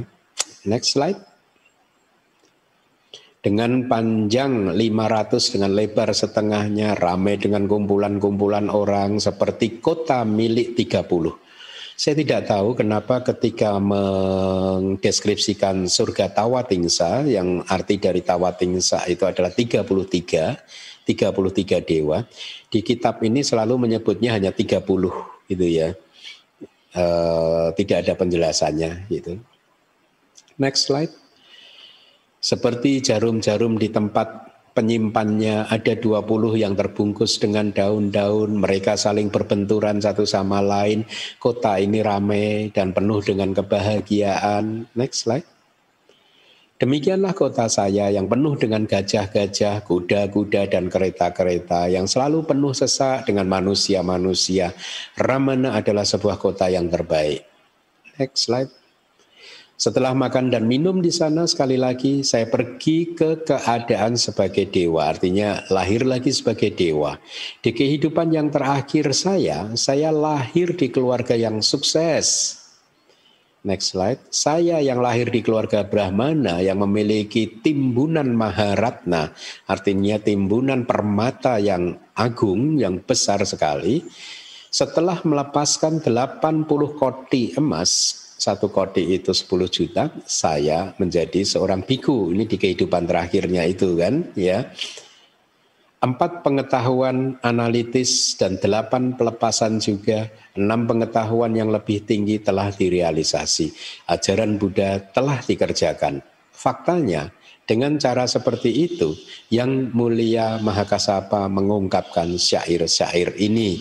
Ini adalah biografi Mahakasapa Tera sebagai biografi yang ketiga di kitab eh, apa eh, apa dana ya jadi dia menduduki urutan yang ketiga di dalam kitab tersebut. Urutan yang pertama adalah biografi yang Arya eh, Sariputa. Urutan yang kedua adalah biografi tentang yang Arya Mahamogalana. Saya sudah cek eh, kedua biografi beliau-beliau ini sepertinya tidak banyak yang baru. Eh, eh, apa sudah banyak buku-buku berbahasa Inggris yang menceritakannya. Oleh karena itu kemungkinan ini ya kemungkinan minggu depan gitu saya akan menyampaikan kepada Anda cerita tentang biografi dari uh, yang Arya Anuruddha. Ya, beliau ini akan adalah seorang biku yang terunggul dalam hal uh, hmm, dibak caku. Dibak caku itu mata uh, yang sering diterjemahkan sebagai mata dewa, tetapi saya lebih senang menerjemahkannya menjadi mata yang adikodrati, yang melebihi kemampuan manusia begitu. Kemungkinan itu minggu depan kita akan mempelajari itu. Baik, dengan demikian kelas pada pagi hari ini telah uh, selesai. Uh, semoga apa yang saya sampaikan ini bermanfaat buat Anda semua. Ingat, ketika kita mendengar, membaca, mempelajari cerita-cerita biografi seperti itu, banyak teladan yang bisa kita ambil. Artinya apa? Ini adalah contoh yang harus kita juga melakukannya. Ya. Ini adalah petunjuk tentang bagaimana kita harus menjalani kehidupan ini. Ya, makanya seharusnya cerita-cerita ini kalau saya secara pribadi sangat menyukainya Kan saya pernah menyampaikan kepada Anda jangankan ini cerita kitab suci, banyak cerita-cerita eh, tokoh-tokoh besar pembent, apa yang membangun negeri, membangun negara itu saya membacanya bahkan saya itu dulu sangat mengagumi Bung Karno, tahu enggak? Insinyur Soekarno, presiden pertama kita. Saya rasa saya rasa ya semua buku-buku beliau itu dari di bawah bendera revolusi dan lain sebagainya itu saya sudah pernah membacanya sejak masih mungkin SD malah gitu itu jadi saya sangat terinspirasi dengan kehebatan beliau atau tokoh-tokoh besar yang lain seperti Lee Kuan Yew juga waktu saya tinggal di Singapura saya juga membaca biografinya banyak banyak. Termasuk tokoh-tokoh spiritual tentu saja ya. Eh, para biografi para nabi kemudian uh, biografi para apa kalau di India itu para sad, sadu ya gitu ya. Para pertapa Hindu di India ya kayak hmm, ya ada yang namanya para hamsa siapa itu? Saya sempat sempat sempat itu apa? Banyak terinspirasi dengan kehidupan kehidupan para pertapa Hindu di India begitu. Ya jadi kembali lagi eh, bahkan uh, biografi yang di luar kitab suci kita aja saya sangat menyukainya. Apalagi ini biografi yang ada di dalam kitab suci kita ya tentu lebih uh, lebih menginspirasi dan semoga saya berharap Anda pun juga mendapatkan uh, banyak inspirasi dan komitmen untuk melakukan apa yang sudah beliau-beliau uh, ini lakukan ya atau para murid Buddha yang berstatus eta daga ini gitu ya. Baik, demikian dari saya. Terima kasih. Sadu, sadu, sadu. Anumodana Bante atas penjelasan biografi yang Arya Maha Kasapatera pada hari ini yang telah disampaikan kepada kami. Semoga kami semua mendapatkan manfaat tertinggi dari pendengaran dhamma ini. Bagi kalian minta yang membutuhkan slide kelas PS ini dapat mengunduhnya di website DBS www.damawihari.or.id. Selanjutnya kita akan memasuki sesi tanya jawab. Untuk itu kami akan membacakan tata tertib sesi tanya jawab ini. Saat sesi tanya jawab, bagi kalamita yang ingin bertanya dipersilakan klik tanda raise hand. Fitur ini ada di bagian reaction di bagian bawah kanan yang menggunakan handphone dan ada di bagian more bagian menggunakan handphone. Host yang akan menentukan siapa yang akan mendapatkan giliran untuk bertanya. Pertanyaan kalian Namita diharapkan sesuai dengan topik ceramah. Bagi yang diperbolehkan untuk bertanya akan di-unmute oleh host. Kalimita yang bertanya diharapkan untuk memperkenalkan diri dengan menyebutkan nama dan kota atau negara tempat domisili. Dikarenakan adanya keterbatasan waktu, maka harap maklum apabila tidak semua penanya akan mendapatkan giliran bertanya. Agar memberikan kesempatan kepada semua kalimita yang ingin bertanya, kami mohon agar masing-masing penanya hanya mengajukan satu pertanyaan terlebih dahulu. Uh, per Penanya pertama diberikan kesempatan kepada saudari Devina Yao. Kepada saudari Devina, kami persilakan.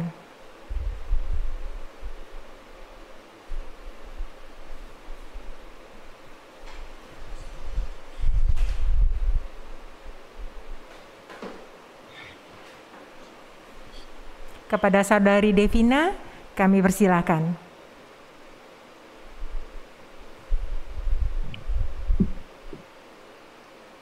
Sukiwatu Bante. Hmm, ya, Dev.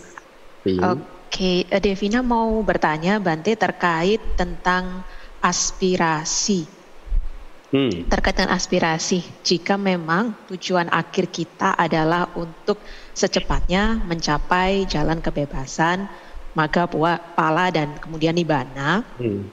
Lalu aspirasi seperti apakah sih Bante yang seharusnya kita buat dan terus gaungkan dalam kehidupan-kehidupan kita ini ya Bante.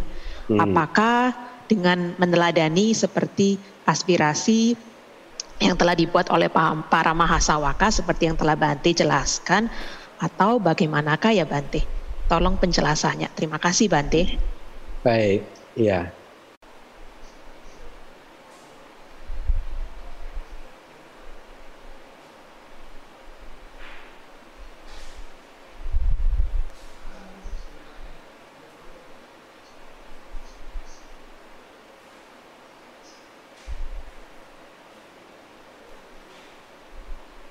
Hal lain ah, Sayado-Sayado ini menunda pencapaian magak palaknya sendiri.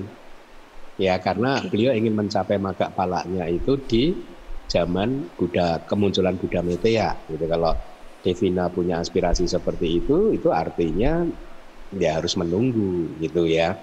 Tapi kalau saya, saya tidak seperti itu. Saya ingin mencapai magak palak dan nibbana secepatnya.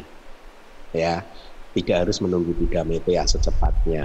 Ya, jadi harus melakukan kebajikan dulu, pelayanan dan lain sebagainya. Kemudian bentuk aspirasi itu ada banyak. Biasa yang saya ucapkan adalah uh, selain yang uh, sering saya sampaikan di akhir kelas, itu mm-hmm. saya juga mempunyai aspirasi uh, Budang jiwi tang yawa banang saranan kacami damang jiwi tang yawa banang saranan kacami sanggang jiwi tang yawa banang saranan kacami artinya saya pergi berlindung kepada Buddha di dalam kehidupan saya saat ini hingga nanti mencapai nibbana.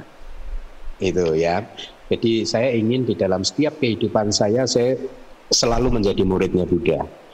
Ya, karena di kelahiran kali saya kelahiran saya kali ini saya lahir selama hampir 30 tahun tidak menjadi murid Buddha. Saya ketemu ajaran Buddha ini belakangan gitu. Nah makanya saya kapok. Sehingga itu saya ucapkan terus aspirasi ini. Saya ingin jadi uh, pergi berlindung pada Buddha, Dhamma dan Sangha di kehidupan kali ini hingga nanti mencapai nibbana. Kemudian yang kedua yang kadang tidak selalu tapi kadang saya ucapkan adalah semoga di dalam kehidupan ini saya tidak pernah bertemu dengan orang yang bodoh. Ya, saya rasa di buku Sutanta yang pertama ada ini bisa dicari ini eh, buku yang diterbitkan DBS entah ya mungkin di penjelasan Sutanta yang pertama itu ada. Kalaupun saya bertemu dengan orang yang bodoh, semoga saya tidak bercakap-cakap dengan dia Kalaupun saya sempat bercakap-cakap dengan dia, semoga saya tidak mendengarkan nasihat-nasihat dia.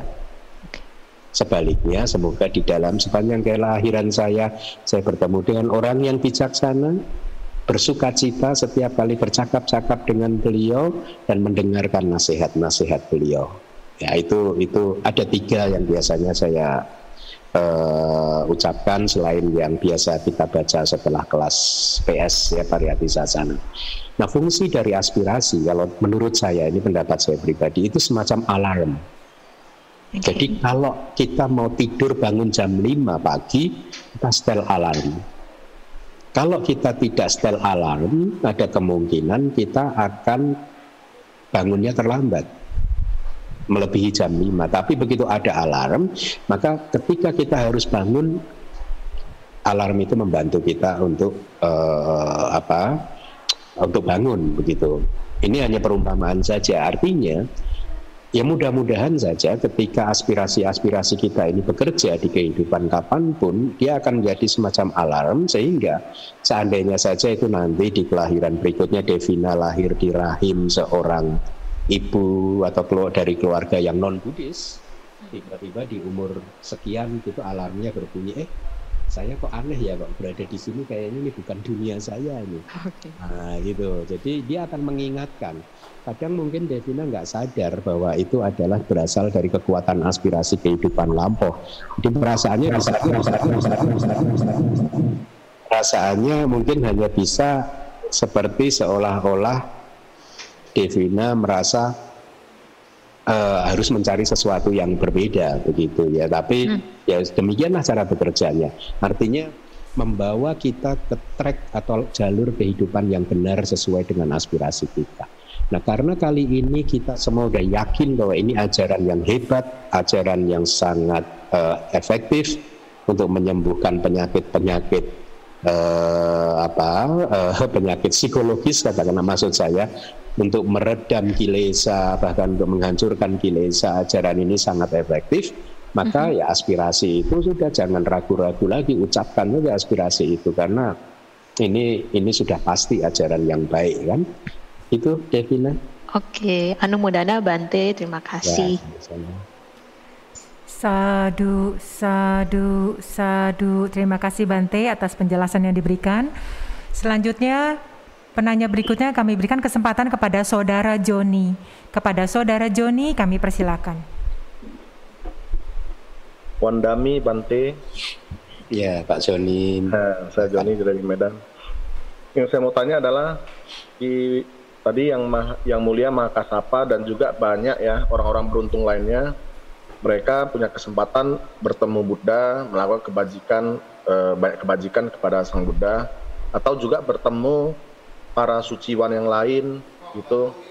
Sementara kita kita ini, uh, maksudnya gini, pertanyaan saya adalah apa yang mereka lakukan sehingga mereka punya kesempatan itu ya. Karena saya lihat teman-teman saya yang sesama Buddhis juga mereka kadang berlomba-lomba untuk membuat kebajikan kepada ladang subur seperti sangha ya kan. Tetapi mereka sering bertanya, diskusi, uh, sangha mana yang lebih yang kemungkinan ada sotapana atau ada sakadagami atau abaka arahat gitu kan. Mereka kepingin bisa mendapat hal-hal yang baiklah untuk kehidupan mereka seperti itu. Kalau di kita kan sebenarnya ya uh, jika kita bertemu dengan orang suci punya kesempatan kan kebajikan kita itu bisa lebih mendukung nibanasa pasehortu kita gitu. Jadi yang mau saya tanya adalah kebajikan besar apa yang dilakukan sehingga punya kesempatan gitu. Apakah itu karena karma jodoh atau memang ada kebajikan besar yang dia lakukan sehingga e, bertemu dengan orang suci itu adalah suatu yang tidak bisa kita paksakan untuk dicari-cari gitu. Atau memang bisa dicari-cari gitu. Nah, demikian ya, pertama harus dipahami bahwa tidak ada kejadian yang terjadi secara kebetulan ya itu harus dipahami ini pandangan benar ya kalau kita masih memahami bahwa ini adalah kebetulan atau hanya bersifat by chance ya keberuntungan dia gitu, oh, untung dia ya gitu gitu, itu itu pandangan salah ya. Kenapa disebut demikian? Karena artinya kita berpandangan yang tidak sesuai dengan hukum karma. Artinya kita tidak mempunyai bi sadahang kamak palak ularang eh, bahasa palinya. Tidak mempunyai kepercayaan yang tinggi ya tentang cara bekerjanya karma dan buahnya yang ularang yang lofty gitu yang agung begitu ya. Jadi kalau tadi dikatakan ya kebajikan apa ya? Karena kita hanya mendapatkan data dari biografinya hanya seperti yang sudah saya sampaikan ya uh, ya kalau kita tidak mau berspekulasi ya apa yang sudah disampaikan itulah kebajikan-kebajikan yang uh, uh, beliau lakukan begitu. Kenapa? Misalkan ketika di zaman uh, sunyak kapak atau kapak yang kosong beliau masih bisa bertemu dengan Paceka Buddha begitu ya. Kita tidak diberi informasi tentang kebajikan apa yang dilakukan oleh beliau sebelum cerita uh, di cerita-cerita kehidupan yang tidak ada di dalam biografinya gitu ya. Ke, sayang sekali kita memang tidak di uh, berikan cerita tersebut, tidak ada ceritanya. Nah, tetapi uh, dari pengalaman hmm, beberapa teman-teman pabajita saya, ya itu bercerita uh, dari teman-teman Pak Bajita yang bisa mengingat kehidupan lampaunya, ya itu ada ada beberapa kesamaan yang kita saya bisa tarik kesimpulan, yaitu kebajikan-kebajikan mendalami pariyati. Ya, ini ini cerita dari seseorang yang bisa melihat kehidupan lampaunya loh Pak Joni, ya kalau saya tanya, kemudian mereka menjawab, ya kebajikan yang mengarahkan dia untuk bisa menjadi seperti yang sekarang ini dengan meditasi yang cukup berhasil itu karena di beberapa kehidupan yang lampau mereka mendalami pariyati, kemudian juga jadi begini sih, ini untuk semua informasinya ya. Siapa pun yang bisa mengingat kehidupan lampaunya itu tidak bisa mengingat katakanlah di kehidupan yang sebelumnya dia hidup selama 80 tahun katakanlah. Kemudian dia bisa mengingat seluruh 80 tahun kehidupannya, tidak bisa. Yang bisa diingat itu hanya potongan-potongan kecil yang penting-penting saja. Gitu yang berdampak besar saja gitu ya ya seperti yang di dalam cerita biografi ini ini kan sebenarnya hanya potongan-potongan kecilnya saja gitu ya. Nah jadi dari diskusi kalau kita sering ngobrol dengan teman-teman itu juga seperti itu hanya potongan-potongan kecil misalkan mereka tahu di beberapa kehidupan sebelumnya mereka menekuni pariyati. Ya. Kedua mereka bisa melihat di beberapa kehidupan itu mereka misalkan uh, uh, berdana ya perdana itu yang yang yang cerita yang kita uh, mereka sampaikan adalah tidak hanya berdana kepada sangga tapi bahkan berdana kepada cetia Pak Joni. Kepada cetia ya. Uh, cetia itu ya kayak pagoda kalau di Myanmar berdana kepada pagoda atau kalau di Thailand namanya apa ya itu uh, jadi berdana kepada Cetia, cerita-cerita yang saya dengar ya. Kemudian berdana kepada altar Buddha Rupang. Ya. Jadi makanya semua umat Buddha harus mempunyai altar di rumah ya dan anggap itu adalah Buddha yang hidup. Jadi pikiran Anda harus menganggap ini Buddha yang hidup gitu sehingga ketika Anda melakukan puja, pemujaan dan persembahan itu Anda benar-benar dalam pikiran Anda melakukannya dengan objeknya uh, Buddha gitu. Nah itu cerita uh, di zaman modern seperti itu Pak Joni. Nah kesimpulannya apa ya? Kesimpulannya tidak perlu disibukkan dengan sanggamana yang Arya dan lain sebagainya gitu ya. Anda ketika melihat bahwa sesuatu ini adalah objek yang baik untuk berdana, lakukanlah. Saya ulang lagi apa yang sudah pernah saya sampaikan. Kenapa apa alasannya? Kenapa sangga itu disebut sebagai ladang kebajikan yang tiada tara ya? E, ladang kebajikan yang tiada tara yang paling subur katakanlah begitu ya. Itu kan ada alasannya. Alasannya adalah karena dari sangga ini semua kebajikan tersebar. Artinya dengan kata lain bisa dibalik Yang ladangnya subur ini adalah sangga yang menyebarkan kebajikan. Artinya menyebarkan kebajikan itu ya macam-macam. Ada yang mengajarkan meditasi, menyampaikan ceramah dhamma yang berdampak luas. Karena dampak kebaikan kebaikan atau kebajikan yang dilakukan luas, maka ini adalah ladang yang subur. Ya, kalau Anda berdana kepada seseorang yang memang mempunyai kemampuan untuk menciptakan dampak yang luas, dampak yang besar, seharusnya logikanya itu juga ladang yang baik. Seharusnya seperti itu. Nah, jadi tidak perlu kita sibukkan dengan ini terus saja, Pak. Dana, sila, bawana, 10 kebajikan itu dipraktekkan terus e, disempurnakan terus. Kemarin saya dananya masih kurang bersuka cita, ayo latihan lagi karena ini masalah proses masalah latihan. Kemarin kok saya waktu dana kok cemberut ya. Waduh, selama ini saya kalau kalau berdana kok UPK ya. UPK itu dengan perasaan tenang seimbang gitu. Karena guru saya mengajarkan UPK kok baru sekarang saya dengar Bante Keminda mengatakan kalau berdana harus dengan hati yang sukacita gitu. Berarti kemarin salah. Nggak apa-apa perbaiki aja. Berarti sekarang dilatih sampai akhirnya anda kita semua bisa melakukan 10 kebajikan dengan sempurna gitu. Dan jangan khawatir Pak Joni nggak usah nggak usah memberi beban terhadap diri kita sendiri terlalu berlebihan yang itu hanya akan membuat kita stres. Kenapa? Karena lihat saja proses beliau-beliau ini pun dilampaui minimal 100 ribu kalpa yang di dalam cerita biografi ini minimal minimal 100 ribu kalpa. Artinya sebelum 100 ribu kalpa sebenarnya beliau juga sudah melakukan banyak hal kan, ya. Uh, atau bahkan kalau yang yang yang uh, apa Buddha itu empat asangkya 100 ribu kalpa proses. Jadi ini adalah satu proses ya yang panjang.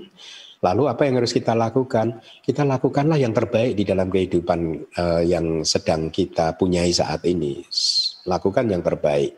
Anda sudah baik mendengarkan kitab suci dan kemudian tinggal mempraktekkannya saja dengan senantiasa memperbaiki supaya akhirnya menjadi sempurna. Demikian Pak. Anumodana Bante. Sadu, sadu. Terima kasih Bante atas penjelasan yang diberikan. Selanjutnya kesempatan bertanya diberikan kepada Saudara Atandi. Kepada Saudara Atandi kami persilakan. Mandami Bante, uh, uh, saya Atandi dari Jawa Timur. Uh, itu saya mau tanya tentang kehidupannya Bante Mahakasapa saat beliau terlahir sebagai Brahmana. Kan saat beliau terakhir sebagai Brahmana itu yang bertemu dengan Buddha Wipasi itu kan beliau ada sempat mendanakan juga juga atasnya ke Buddha Wipasi. Dan itu lima jenis PT seperti PT yang faktor jana, kata para nabi itu kan muncul saat, ber, saat berdana. Yang mau saya tanyakan adalah apakah memungkinkan kalau jana itu bisa muncul saat berdana? Oh, apakah pertanyaannya apakah kemampuan untuk mencapai jana muncul dari berdana gitu ya? Uh, tidak hanya dari perdana ya. Oh, ya. Sebab terdekat dari kemunculan jana itu sebenarnya adalah uh, kebahagiaan di perasaan suka gitu ya.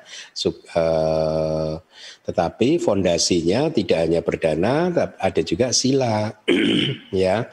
Jadi kembali lagi dana dan sila ini sebagai fondasi yang sudah harus dibangun dengan kokoh. Artinya dengan kokoh itu ya dengan uh, sempurna ya dengan uh, kita sudah sempurna di dalam berdananya, kemudian juga silanya juga sudah kita kokohkan dalam artian kita sudah berlatih uh, untuk memurnikan sila itu uh, sejak jangka waktu yang lama. Karena ada kalimat di dalam Wisudimaga itu seperti ini sile pati thaya narosapanyo ya. Ketik sile pati thaya ya sile padidhaya ketika sila sudah kokoh artinya sudah dijaga dalam waktu yang lama jadi kokoh dia sudah enggak pernah melanggar sila lagi itu istilahnya ya. Narosapanyo seorang laki-laki yang memiliki kebajik, eh, kebijaksanaan seorang laki-laki yang bijaksana kemudian bersiap untuk mengembangkan kebijaksanaan artinya melalui uh, meditasi baik itu samadhi maupun wipasana gitu ya. Jadi itu fondasi-fondasinya. Jadi tidak hanya dana tapi juga sila dan tentu juga harus berlatih meditasi karena kalau enggak berlatih juga tidak akan bisa mencapainya. Gitu ya. Mudah-mudahan menjawab. Terima kasih. Aduh, aduh, terima kasih Bante atas penjelasan yang diberikan. Selanjutnya kesempatan bertanya berikutnya diberikan kepada Saudari Marcela Silvia. Kepada Saudari Marcela kami persilakan. Pandami Bante. Mm-hmm. Saya Marcela Silvia dari Lampung. Saya mau bertanya Bante. Berkaitan dengan klarifikasi jiwa kasuta di buku Majjhima Nikaya. Uh, di dalam klarifikasi tersebut Dijelaskan apabila seorang umat berdana daging beruang, tapi mengatakan kepada tata gata atau murid tata gata bahwa itu adalah daging babi, maka bukan merupakan kebohongan, karena tidak ada pikiran yang dimaksudkan untuk kebohongan atau wisang wadana kita. Hal itu justru merupakan kebajikan karena mengharapkan keselamatan para rakyat laki-laki. Uh, yang mau saya tanyakan, kalau misalkan ada kasus di mana ada seorang saksi mata yang melihat seorang pembunuh mengejar anak kecil. Lalu dia melihat anak kecil itu bersembunyi di balik tembok. Ketika ditanya oleh pembunuh, apakah dia melihat anak kecil itu, dia menjawab tidak lihat karena niatnya untuk melindungi anak kecil itu sekaligus mencegah orang itu melakukan pembunuhan. Yang mau saya tanyakan, apakah ini termasuk karma buruk kebohongan atau justru merupakan kebajikan karena niatnya yang baik? Terima kasih banyak. Iya, ini harus hati-hati sih. Ya, kalau di dalam jiwa Kak Suta itu sudah saya jelaskan kan e, di kata pengantar atau di tikanya juga sudah dijelaskan. Pertama, Anda harus memahami kebohongan itu kalau empat faktor itu terpenuhi ya. E, ada sesuatu yang mau disampaikan yang tidak sesuai dengan kenyataan, kemudian ada pikiran untuk menyampaikannya dengan maksud untuk menyampaikan sesuatu yang tidak sesuai dengan kenyataan, kemudian uh, dia melakukan usaha gitu. Dan keempat akhirnya si penerima dari informasi itu uh, mempercayai atau mempunyai pemahaman bahwa apa yang bukan fakta tadi sebagai fakta gitu. Jadi kalau ini faktor ini dipenuhi maka terjadilah pelanggaran sila yang keempat gitu ya. Tapi kalau faktor ini satu saja tidak dipenuhi maka itu bukan kebohongan. Nah jadi Anda bisa analisa sendiri kasus yang Anda sampaikan tadi memenuhi enggak uh, karma kebohongan karena kita tidak bisa melakukan kebohongan tapi dengan berdalih ini demi kebaikan tidak bisa. Nah, kenapa? Tapi kok di dalam kasus di jiwa kasuta ada. Nah, Anda harus hati-hati, semuanya harus hati-hati. Di dalam jiwa kasuta itu disebutkan bahwa pada saat itu terjadi paceklik, masa paceklik, tidak ada makanan yang lain. Ya. Jadi tidak ada pilihan yang lain, begitu artinya. Itu ya. Bahkan para seado di Myanmar juga menjelaskan kan, kalau memang tidak ada pilihan yang lain, maka demi keselamatan bikunya ya kita bisa melakukan seperti itu. Tetapi sebenarnya ketika dia mempersembahkan itu benar-benar faktor yang kebohongan tadi tidak terpenuhi. Memang ini agak agak agak detail sekali harus paham abidama sih. Karena di dalam abidama kita berbicara tentang momen by momen ya kemunculan kesadaran atau bahasa awamnya pikiran itu dalam fraksi apa potongan waktu yang sangat cepat sekali begitu. Jadi ketika dia berdana itu tidak ada faktor untuk berbohong atau pikiran uh, untuk menyampaikan sesuatu yang bersifat kebohongan itu tidak ada. Yang ada pada waktu berdana hanya ada pikiran untuk menyelamatkan biku tersebut. Berdana supaya biku ini selamat gitu. Jadi tidak ada pikiran bahwa saya harus berbohong ingin menyampaikan ini uh, A menjadi B, tidak ada. Nah, itu jadi memang uh, ini pelik. Tapi intinya begini, makanya saya tulis di buku Gahak Patiwaga, agama Buddha tidak mengizinkan white lies, kebohongan hanya untuk kebaikan, tidak ada. Kira-kira begitu ya? Terima kasih Bante. Ya. Sadu, sadu, sadu. Bante, di sini masih ada dua penanya lagi dan sekarang waktu sudah menunjukkan pukul 10 lewat 28 menit. Apakah Boleh. masih bisa satu penanya?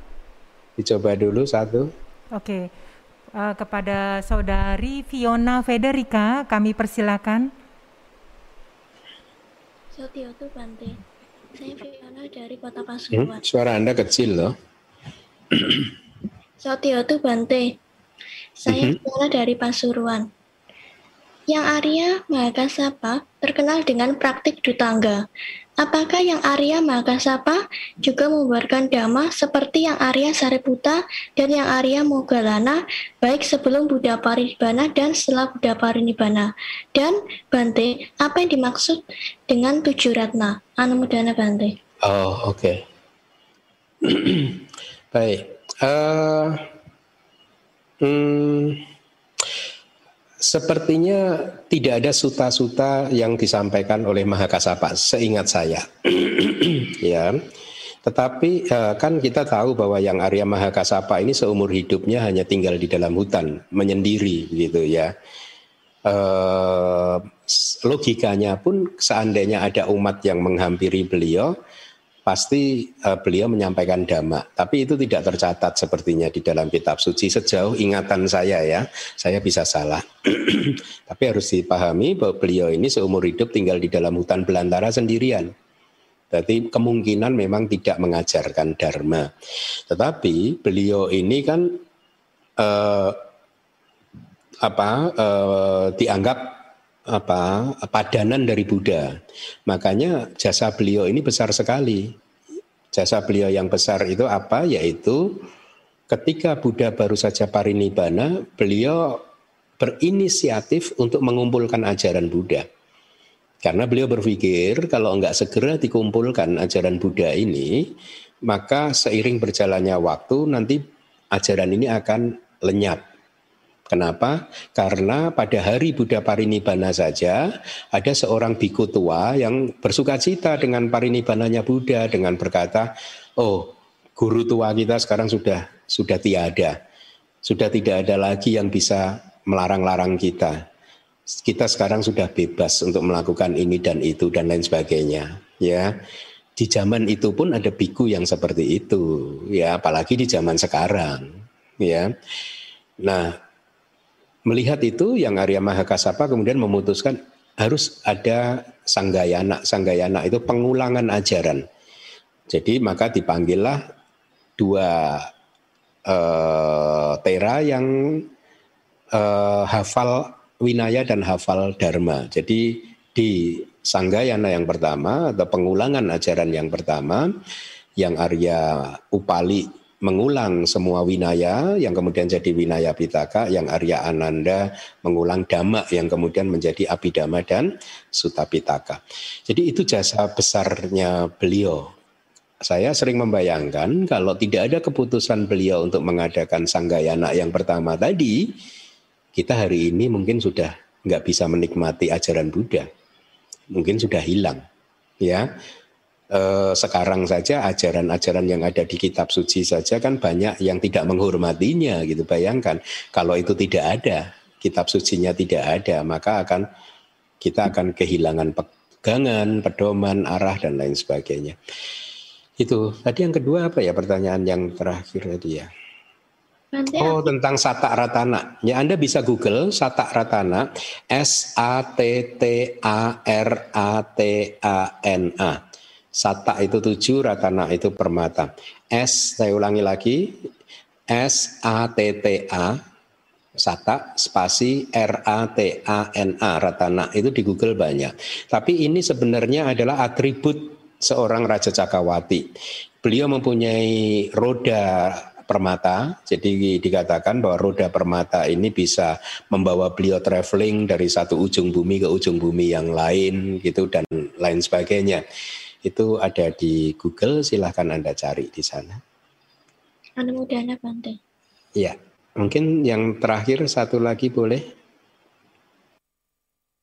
Ke, uh, kepada saudara saudara Suprianto kami persilahkan.